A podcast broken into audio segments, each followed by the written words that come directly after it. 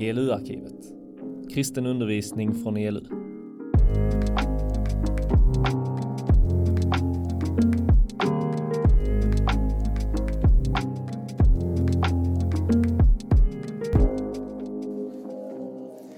Ja, sådär. Det verkar som att folk är lite sena. Det droppar in folk fortfarande. Men vi kör ändå igång.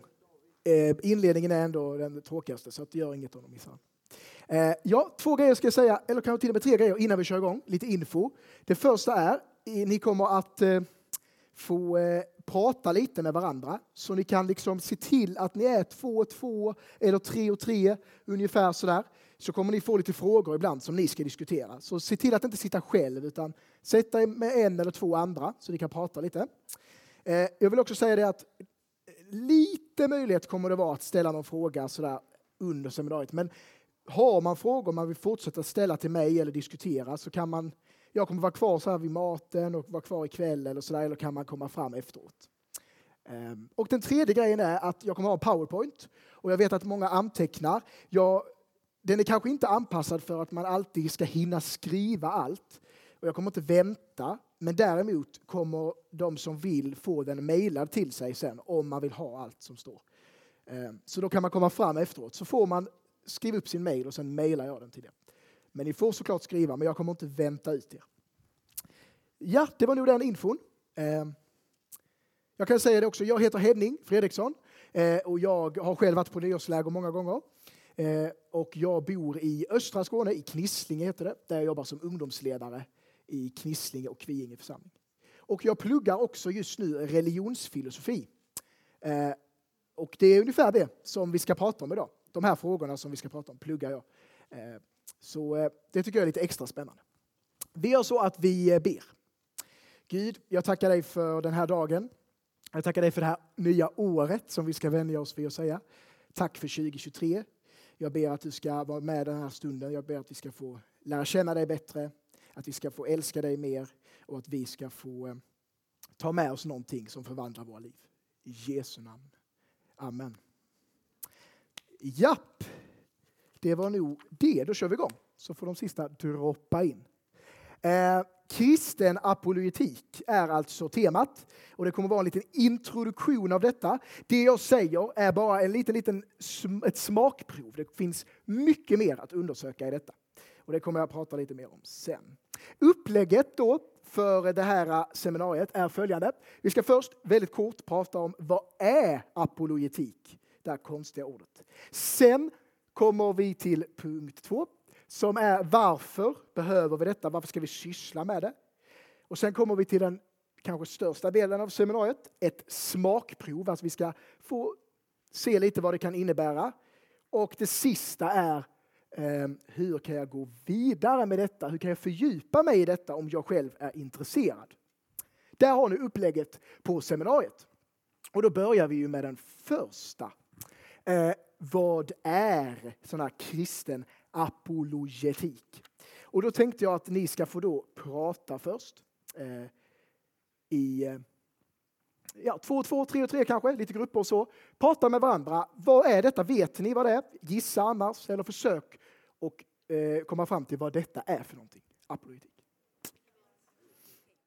Eh, ja, ni kommer få kanske mer tid till de andra frågorna sen. Men är det någon som vågar inför alla säga någon gissning eller en förklaring?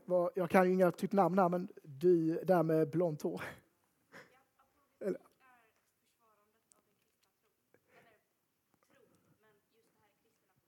Mm. Är att försvara den kristna tron. Det var en väldigt bra förklaring. Eh, det är rätt, kan man säga. Eh, man kanske skulle kunna definiera det på olika sätt. Eh, men eh, ordet apologetik, det kommer från grekiskan. Eh, ordet apologia, som är det grekiska ordet, det använder man i rättegångar och det betyder att man försvarar sig eller att man förklarar någonting, argumenterar för någonting. Och kristen apologetik handlar då alltså om att förklara och försvara och argumentera för den kristna tron. Att använda argument för att förklara och försvara eh, den kristna tron. Det är det som är apologetik kan man säga. Väldigt brett egentligen. Det kan handla om allt ifrån finns Gud eller inte? Eh, är eh, Bibeln rimlig? Är, den, eh, är Gud verkligen den han säger att han är?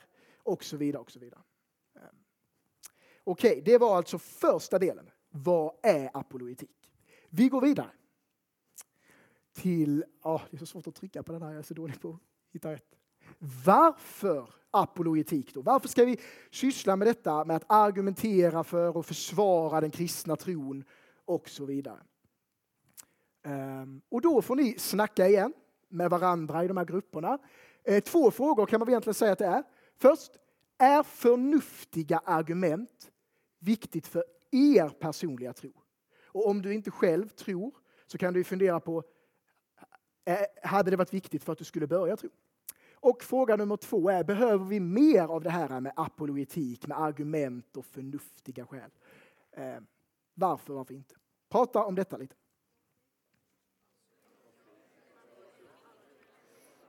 Ja, yes, vi eh, pausar där. Det är alltid jättesvårt att veta. Vissa blir klara direkt och vissa skulle kunna prata hur länge som helst. Men då kan man ju fortsätta sen, vid maten eller på smågruppen. Eh, den här gången tar jag inte upp era svar. Man kan säkert ha jättemycket olika åsikter om detta. För vissa är det väldigt viktigt. För vissa bryr man sig kanske inte alls om det här med förnuftiga argument och sådär så mycket. Eh, men eh, och man kan verkligen ha olika åsikter om detta. Men jag vill i alla fall lite kort bara förklara varför jag tror att detta är viktigt. Eh, att vi som kyrka, att vi som kristna ändå på något sätt sysslar med detta. Eh, alla måste inte vara experter, men att ändå ha lite koll, vara lite insatt i detta tror jag är viktigt. Eh, varför det då? Ja, väldigt kort då. Några anledningar. Ska vi se här. Eh, ja, så här är det att den kristna tron är en tro som är relevant för varje del av våra liv. Ibland kan vi lura oss och tänka att den kristna tron, det är något jag sysslar med när jag går i kyrkan eller kanske när jag ber eller är på ungdomsgruppen. Men det är något som kallas för sekularisering. Och det är inte det som är Guds tanke. Utan Gud, han vill vara med i varje del av våra liv. Och Gud vill möta dig på varje område i ditt liv. I skolan, eh, med familjen, på fotbollsträningen och i kyrkan. Och han vill möta dig liksom som en hel människa. I din kropp, i din själ, i dina tankar, i din vilja, i dina känslor och i ditt förnuft. Gud vill möta oss även där.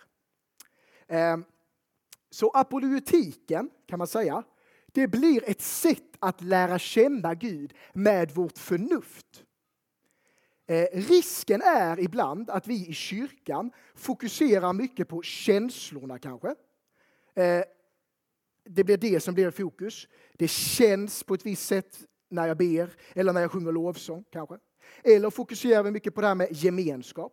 Att eh, det är en god gemenskap i ungdomsgruppen och så vidare. Och de grejerna är jättebra, de behövs. Eh, gärna ännu mer av de grejerna. Så. För vi är känslomänniskor, Gud vill möta våra känslor. Vi är sociala varelser, Gud vill möta oss i det. Men vi är också förnuftsvarelser. Och om inte förnuftet får, vara med, om inte Gud är relevant för vårt förnuft, om vi inte vi kan lära känna Gud med förnuftet, då är risken att den kristna tron känns lite halv, lite irrelevant, att den inte håller genom livet. Eh, men med hjälp av apologetiken, att få fundera över Gud och den kristna tron med förnuftet, så blir det ett sätt att lära känna Gud, inte bara med våra känslor eller eh, med i det sociala, utan också med vårt förnuft. Eh, och jag tror att detta är någonting som kan stärka vår egen tro. För ibland är det så att känslorna är starka i tron.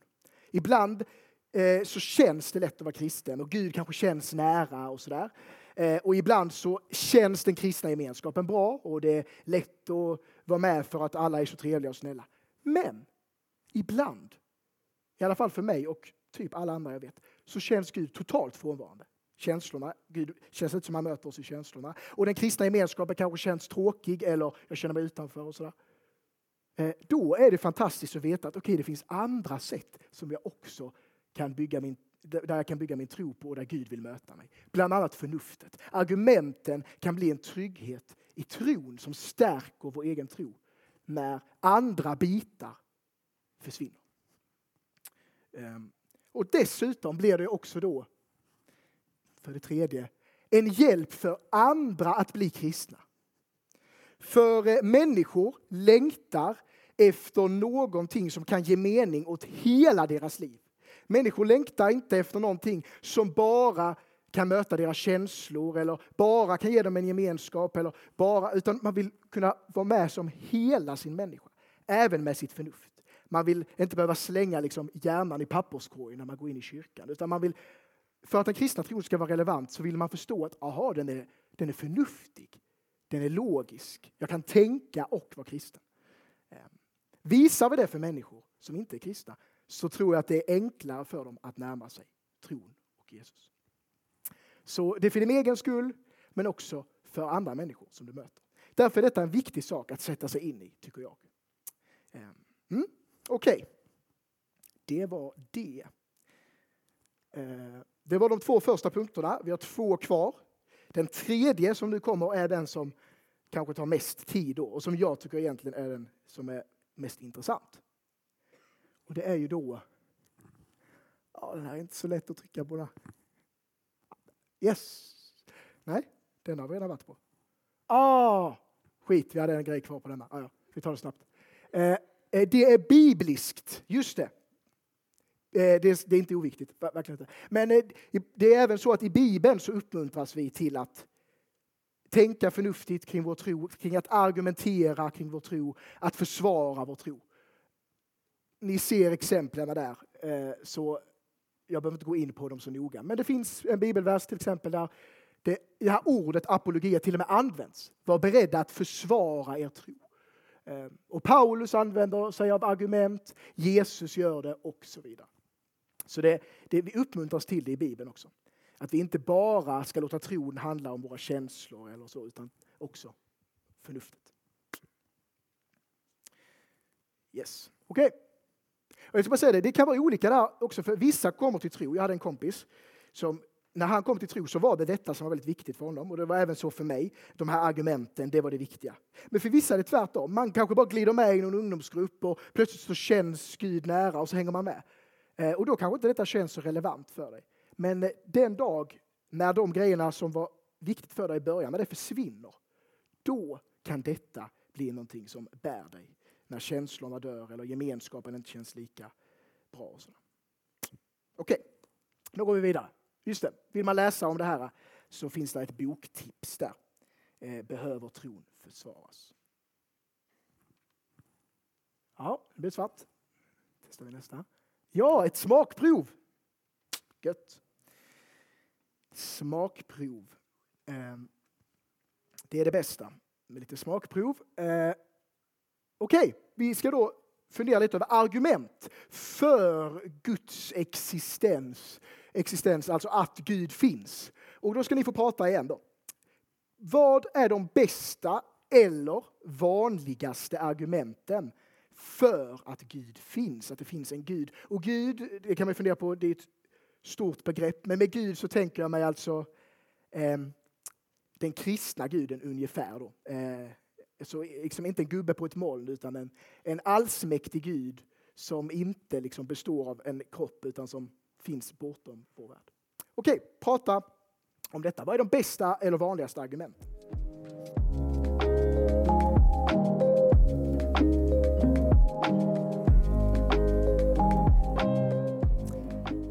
Ja.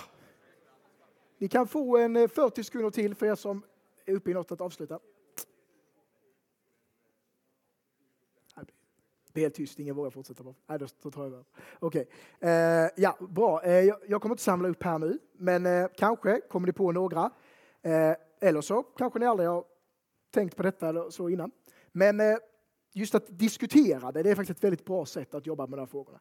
Det är egentligen bättre än att någon ska sitta och berätta allt för en. Att få själv tänka och diskutera. Så det vill jag gärna uppmuntra. Det finns, eh, ja, människan har levt eh, länge och tänkt länge. Eh, och eh, då har människan också tänkt kring den här frågan väldigt länge. Det är en av de absolut äldsta och vanligaste frågorna människan har diskuterat. Finns Gud? Och därför finns det också hur många argument som helst, både för och emot. Men med tidens gång så har ju ändå vissa visat sig vara starkare och överlevt lite. Och jag tänkte vi skulle titta på några av dem som är de vanligaste eller eh, som många brukar anse de starkaste argumenten. Eh, och då kommer jag så att jag kommer att klumpa ihop dem i olika kategorier för att vi ska få lite översikt över det hela. Och den första kategorin, eh, den första sortens argument är då eh, det som ibland kallas för kosmologiska argument. Och för er som kanske känner igen det ordet så har det lite med universum att göra. Sådär. Så det är argument där man på något sätt använder sig av universums existens och historia för att argumentera för Gud.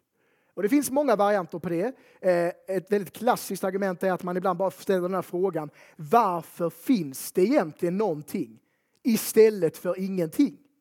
Och så funderar man över den frågan. Och vissa menar då att tänker man länge på den så inser man att okej, okay, det behövs en anledning till att allt ens finns. Och så menar vissa att ja, det är Gud.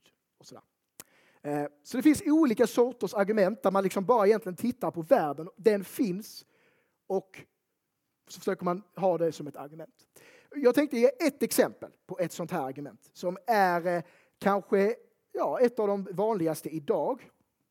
Och det kallas för... Ah, nej, jag hade inte namnet på det, men vi går tillbaka. Till. Ja, det kallas för Kalams kosmologiska argument. Och då gör man så, då tittar man på universums historia för att göra ett argument. Då. Eh, och eh, då kan man ju säga så här att eh, Eh, de kristna har alltid sagt att Gud skapade världen. Det står ju i Bibeln. Liksom. Gud skapade världen. Det har kristna alltid sagt. Men ateisterna då, bland annat den här snubben då, Bernard Russell, de eh, har då sagt att nej, det där stämmer inte. För universum är evigt. Det har alltid funnits. Eh, så det där med att Gud har skapat världen, ja, det, det stämmer inte. Och eftersom att universum alltid har funnits så behövs det ingen Gud som har skapat det. Eller hur? Det har alltid funnits. Då behövs det ingen skapare. Så. Så, så den synen hade man väldigt länge på universum, att det är evigt. Och därför behövs det ingen Gud som har skapat det. Men så eh, började det hända saker i vetenskapen, i fysiken då, eh, för cirka 100 år sedan, 1920-talet, 1930-talet, då började man upptäcka, man kunde börja studera universums historia Eh, Eh, och då började man upptäcka lite olika grejer som fick en att inse att oj, universum kanske inte är evigt. Universum verkar ha någon form av början. Man märkte att universum expanderar. Och spolar man då tillbaks tiden så betyder det att universum har någon gång funnits i en liten, liten punkt. Man eh, upptäckte vissa andra grejer som vi inte behöver gå in på här nu, för då blir det fysik. Men som gjorde att man utarbetade en ny teori som kallas för Big Bang-teorin.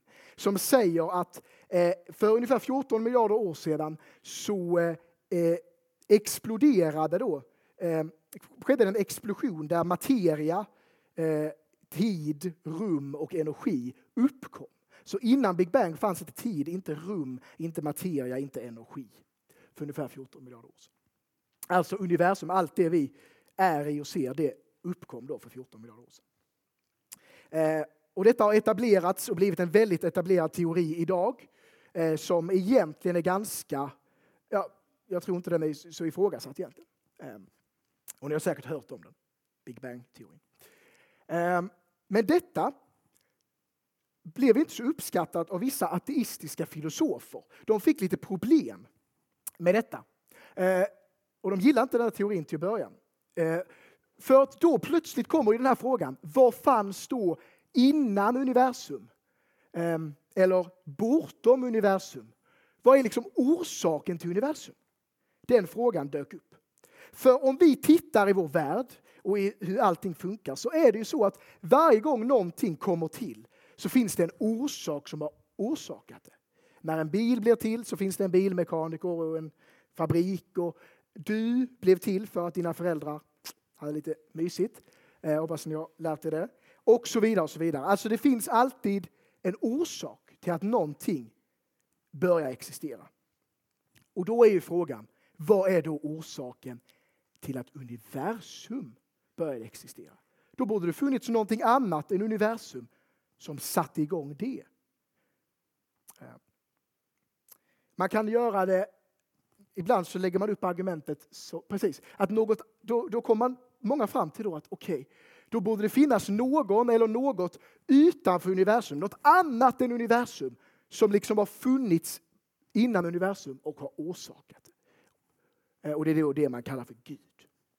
Man kan bygga upp argumentet så här, Kalams argument. Eh, först, nummer ett.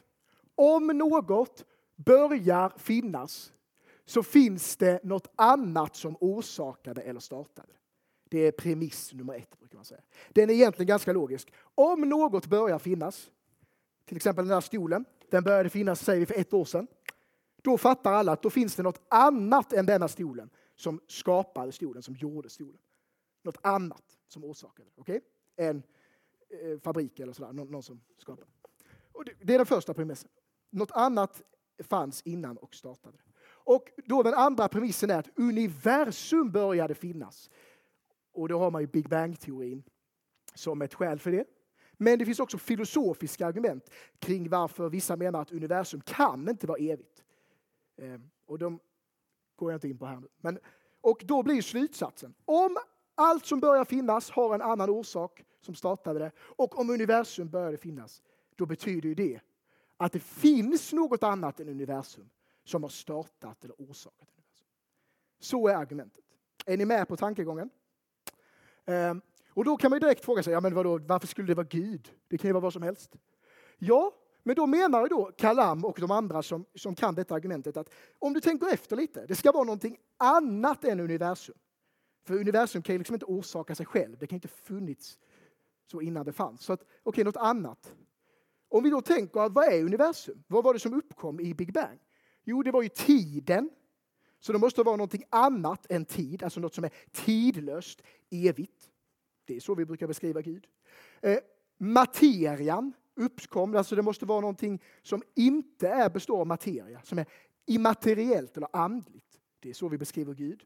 Och eh, ja, det fanns, ja, precis. Och dessutom måste det vara ganska mäktig orsak. Och det är ungefär så vi brukar beskriva Gud. Som evig, som immateriell och otroligt mäktig. Så många menar då att ja, det är ganska logiskt då att tänka sig att det är Gud som har orsakat universum.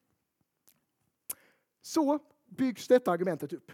Det eh, finns lite olika varianter av det. Okej, okay. det är lite sådär.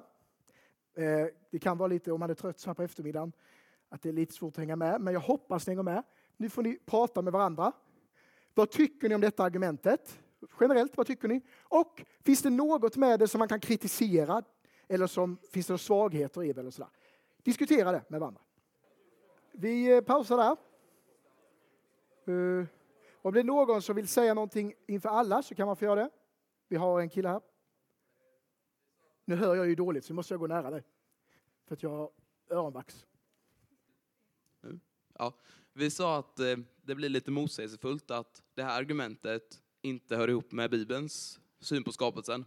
Att om man inte var troende innan skulle man nog säga att det säger emot varandra lite, att vi säger någonting som inte vår skrift säger. typ.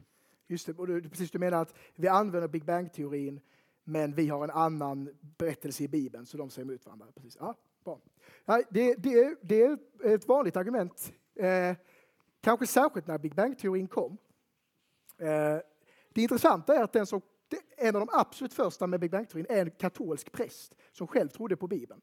Och eh, idag tror eh, i princip, alla, eh, katolska kyrkan tror på Big Bang-teorin och de flesta kristna gör det.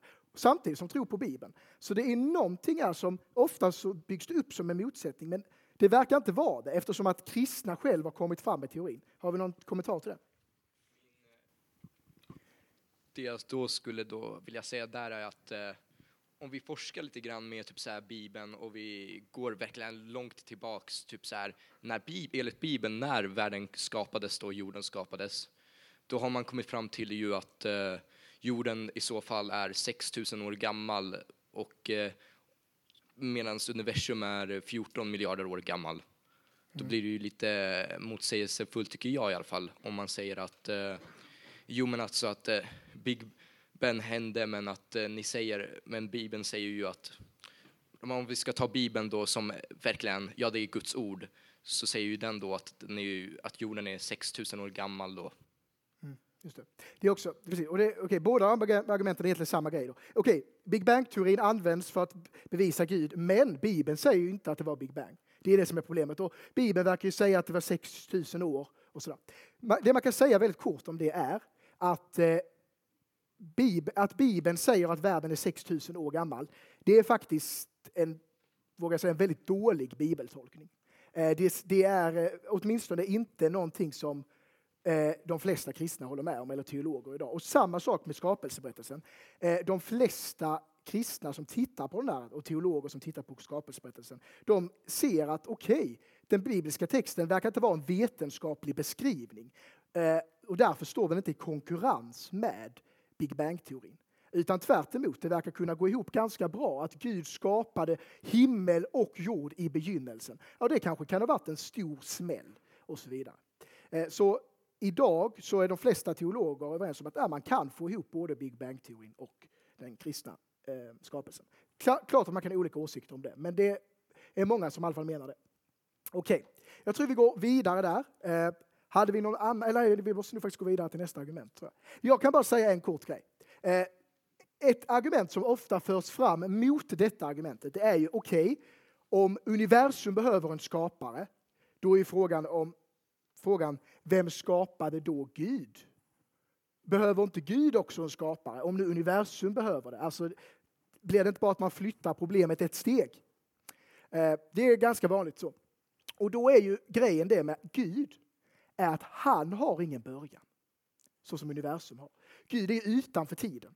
Så att säga, han har alltid funnits, eller hur man ska beskriva det. Han har ingen början, ingen start. Därför behöver han heller ingen orsak, menar man då.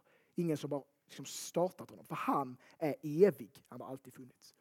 Eh, ingen har skapat Gud eftersom han är oskapad. Han är bortom universum, han är bortom tiden. Han har ingen början och därför behöver han heller ingen orsak. Mm. Jag tror vi ska en kort kommentar då, sen går vi vidare. Alltså, jag tänker att tiden är ju något som vi människor har kommit på för att kunna förklara eh, Big Bang. Och för, alltså liksom vetenskapen är ju som ett verktyg som vi använder för att försöka förstå universum. Mm. För jag menar, vi, vi är ju inte menade att kunna förstå Gud. För då, då blir vi ju Gud. Fattar du vad jag menar? Mm. Så att, alltså, det är många som säger att vetenskap motsäger Gud. Ja. Men jag tror att Gud gav oss vetenskapen för att kunna förstå vårt universum. men inte kunna förstå mm. honom. Liksom. Ja, men det håller jag med Jag tror också att, Gud, att vetenskapen är något som Gud vill att vi ska hålla på med. Liksom. Mm. Okej, nummer två. Kategori nummer två. Eh, det är det man, man kallar för designargument. Eh, kan också eh, sammanfattas som teleologiska argument.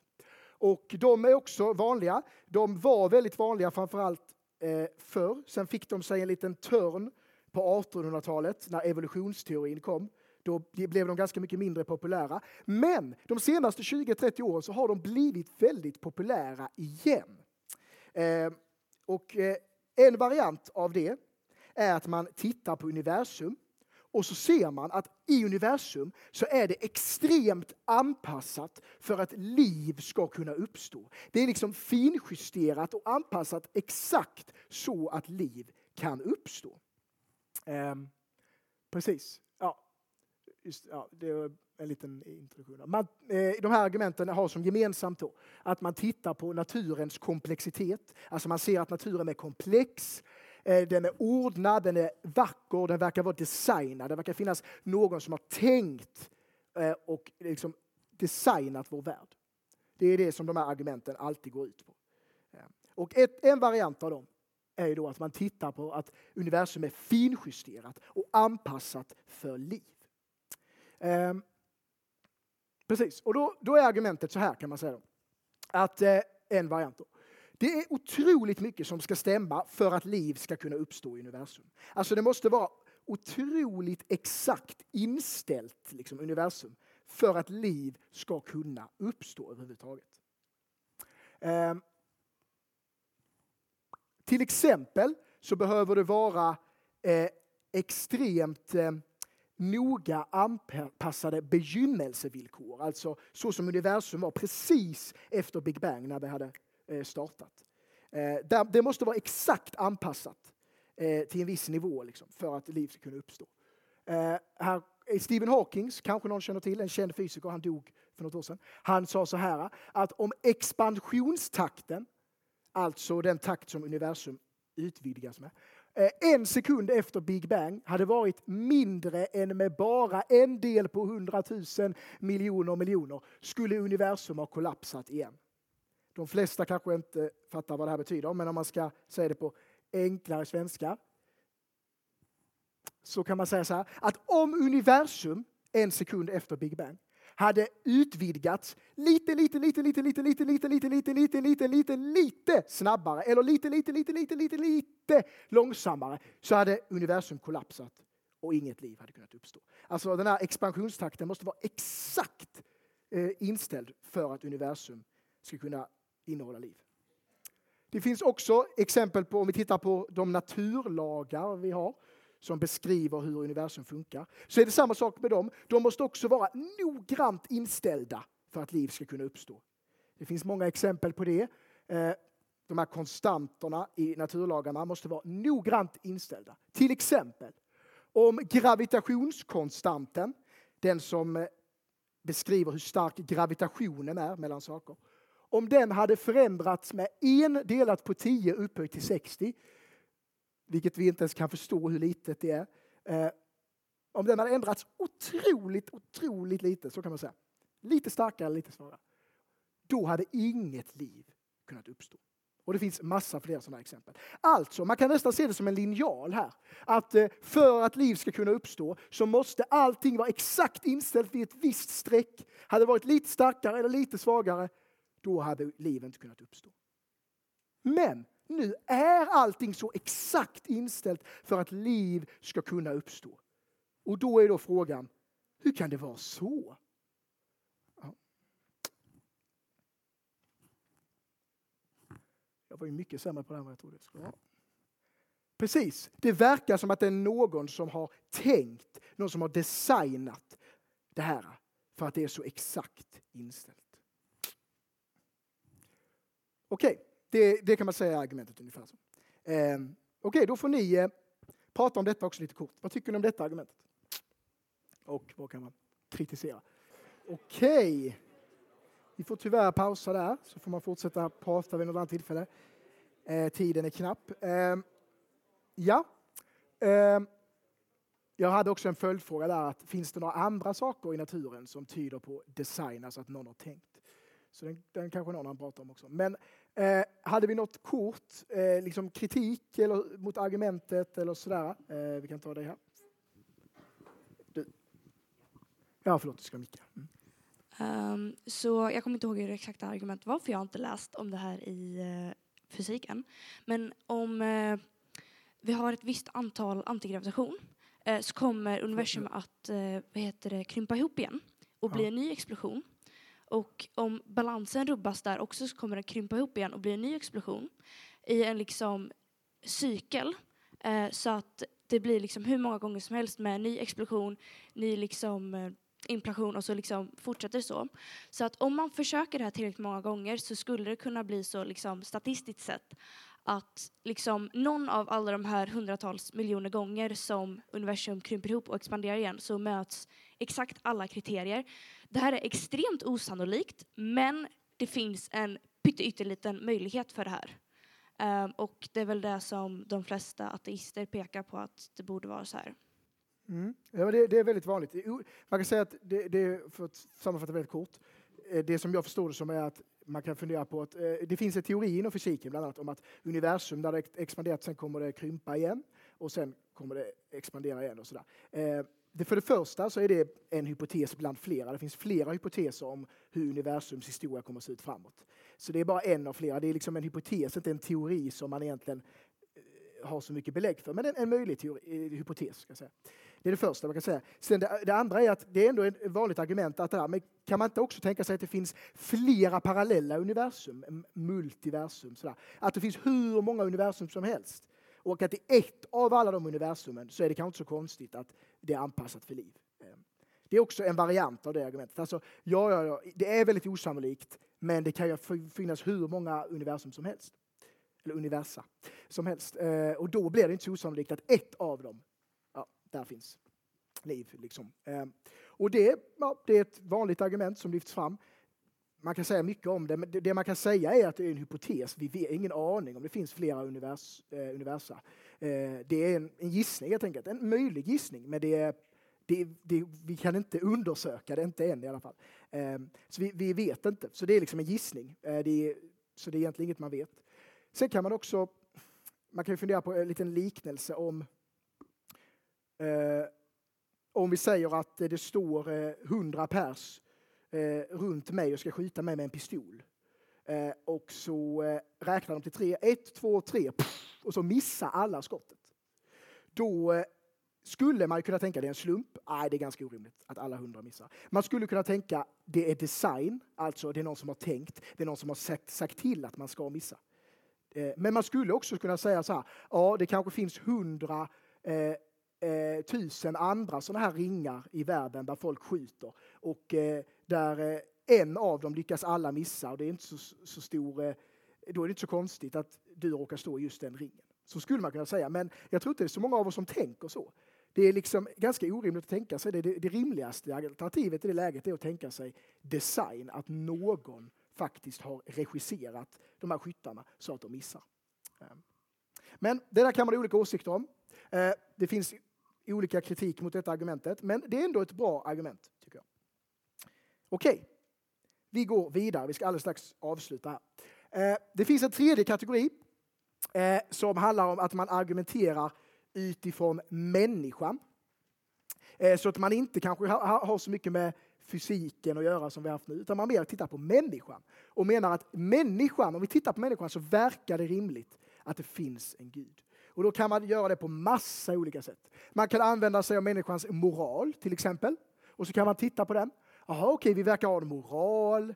Varför kan vi lita på den? Finns det någon yttersta grund för vår moral? Finns det rätt och fel? Ja, men i så fall borde det finnas en gud. Varför finns det annars rätt och fel? Ja, sådana tankar kan man ha som ett argument. Man kan titta på vår medvetande, se att okej, okay, vi har ett medvetande, vi har en personlighet. Var kommer det ifrån? Kan liksom bara kemiska reaktioner i hjärnan göra att ett medvetande uppstår? Det är i alla fall något som vi inte riktigt kan förklara.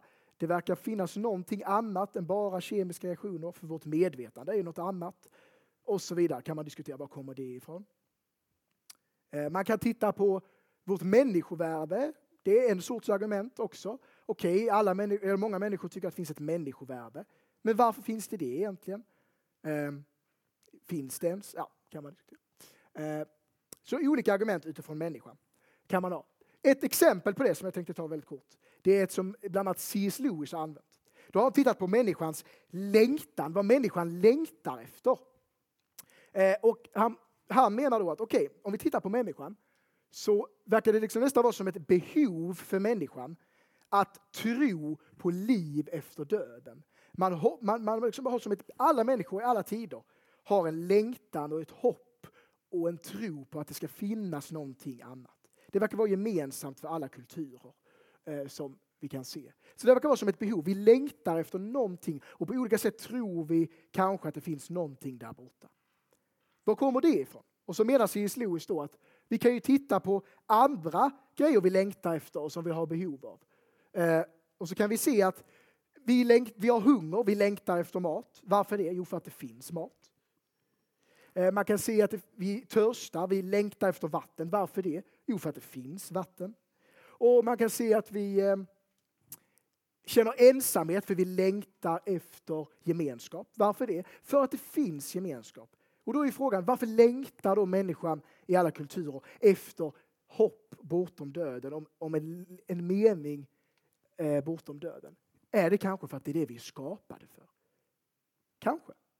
Det kan vara en ledtråd då, menar till exempel C.S. Lewis. Så det kan vara ett sätt att argumentera också. Man tittar på människan och människans längtan och hur människan funkar och, och så vidare. Människans moral. Och så. Ehm, mm. Jag tänkte bara ge exempel på de sista här. Innan vi. Det, det är ett fjärde sorts argument som också är ganska vanligt. Eh, det är argument utifrån Guds ingripande i historien. Alltså, man menar att vi kan se att Gud finns för han gör saker i vår värld. Eh, det finns en massa exempel på sådana argument. I kyrkans historia så finns det massa vittnesbörd om människor som har blivit helade och botade. Det finns det än idag. Och mirakel som har skett och så vidare. Eh, eh, och då menar många att det är ett argument för att det finns någonting mer. Då. Eh, ett tips är på en bok där som heter Dokumenterade mirakel. Eh, det, det, är för många ett argument för att det finns en Gud. I mitt liv, jag tänkte börja ett exempel, så jag känner en kompis som heter Simon och han har fått vara med om två faktiskt mirakel som läkarna inte kan förklara. Eh, en gång blev han helad från en förlamad, ett förlamat finger som läkarna inte kan förklara. Och en annan gång så hade han haft en kronisk sjukdom hela sitt liv som gjort att han haft en psykos. Så han har, inte, han har alltid haft en röst i huvudet som har ja, eh, stört honom och sådär. Eh, men vid förbönstillfället så blev han totalt befriad och läkarna säger att det är ett mirakel, vi kan inte förklara det. Och då menar vissa att ja, men det är ett argument för att Gud finns. För om man ber och ett mirakel sker som inte läkare kan förklara, ja då är det rimligt att det var en Gud som grep in. Så det är ett sorts argument som man kan använda. Man kan titta på vad Gud verkar göra idag. Ehm. Femte av, det finns bara sex stycken kategorier. Så femte kategorin, det är logiska argument. Eh, Och det är alltså argument som man kan komma fram till med att bara använda logik, menar de. Som, man behöver inte ens titta ut i vår värld, liksom, utan man kan bara använda logiken. Det finns ett ett sånt, eh, det vanligaste är det ontologiska argumentet. Eh, och det är lite konstigt. Det är väldigt intressant. Det har överlevt i alla tider och många än idag tycker att det håller. Men många tycker också att det inte håller, så det är lite debatterat. Men argumentet är typ så här. Om det är möjligt att det finns ett maximalt fullkomligt väsen, då existerar faktiskt ett maximalt fullkomligt väsen. Eh, och vill man veta hur de har kommit fram till det så kan man komma till mig sen. Det är ganska, jag förstår inte riktigt det själv, men det är ett logiskt argument. Man kan använda bara sin logik menar de för att komma fram till att jo, Gud finns. Eh, jag bara tar lite exempel här nu för att ni ska få lite smakprov. Just det, vill man läsa mer om det konstiga argumentet så kan man söka på Alvin Plantinga, en filosof idag som tycker att detta argumentet håller och som förklarar det. Alvin Plantinga. Det sista då, ja man kan läsa en bok också, med tanke på Gud. Och det sista då, historiska argument, kan man också använda sig av. Man kan titta på historien, särskilt kanske för att argumentera för den kristna tron. Så kan man ju titta på grejer som arkeologi och se att Bibeln verkar kanske stämma. Man kan titta på Jesus och hans identitet, se att texter som finns i historien verkar bekräfta det som Bibeln säger. Jesu uppståndelse kan man också undersöka historiskt och så vidare. Ja, där fick ni sex olika kategorier av olika argument väldigt snabbt och det finns mycket mer att säga. Det finns kritik mot dem, man kan fördjupa sig. Och min sista punkt på hela det här seminariet är just det. Det här får vi hoppa över tyvärr. Argumenten mot. Eh, det finns sådana också. Eh, men de får vi hoppa över här nu, för vi hinner inte dem. Ehm, jag har skrivit upp de två bästa argumenten mot Guds existens. Ehm, de kan jag bara säga kort. De två vanligaste, eller två bästa i alla fall, tycker jag, det, är, det ena är eh, brist på belägg. Alltså att man menar att det finns inga, vi ser inte Gud. Gud verkar tyst, Gud verkar inte finnas, vi kan inte se honom i vår värld. Jag ser inte honom i mitt eget liv. Varför ska jag då tro på honom? Det är liksom kanske ett av de vanligaste. Jag ser inte honom.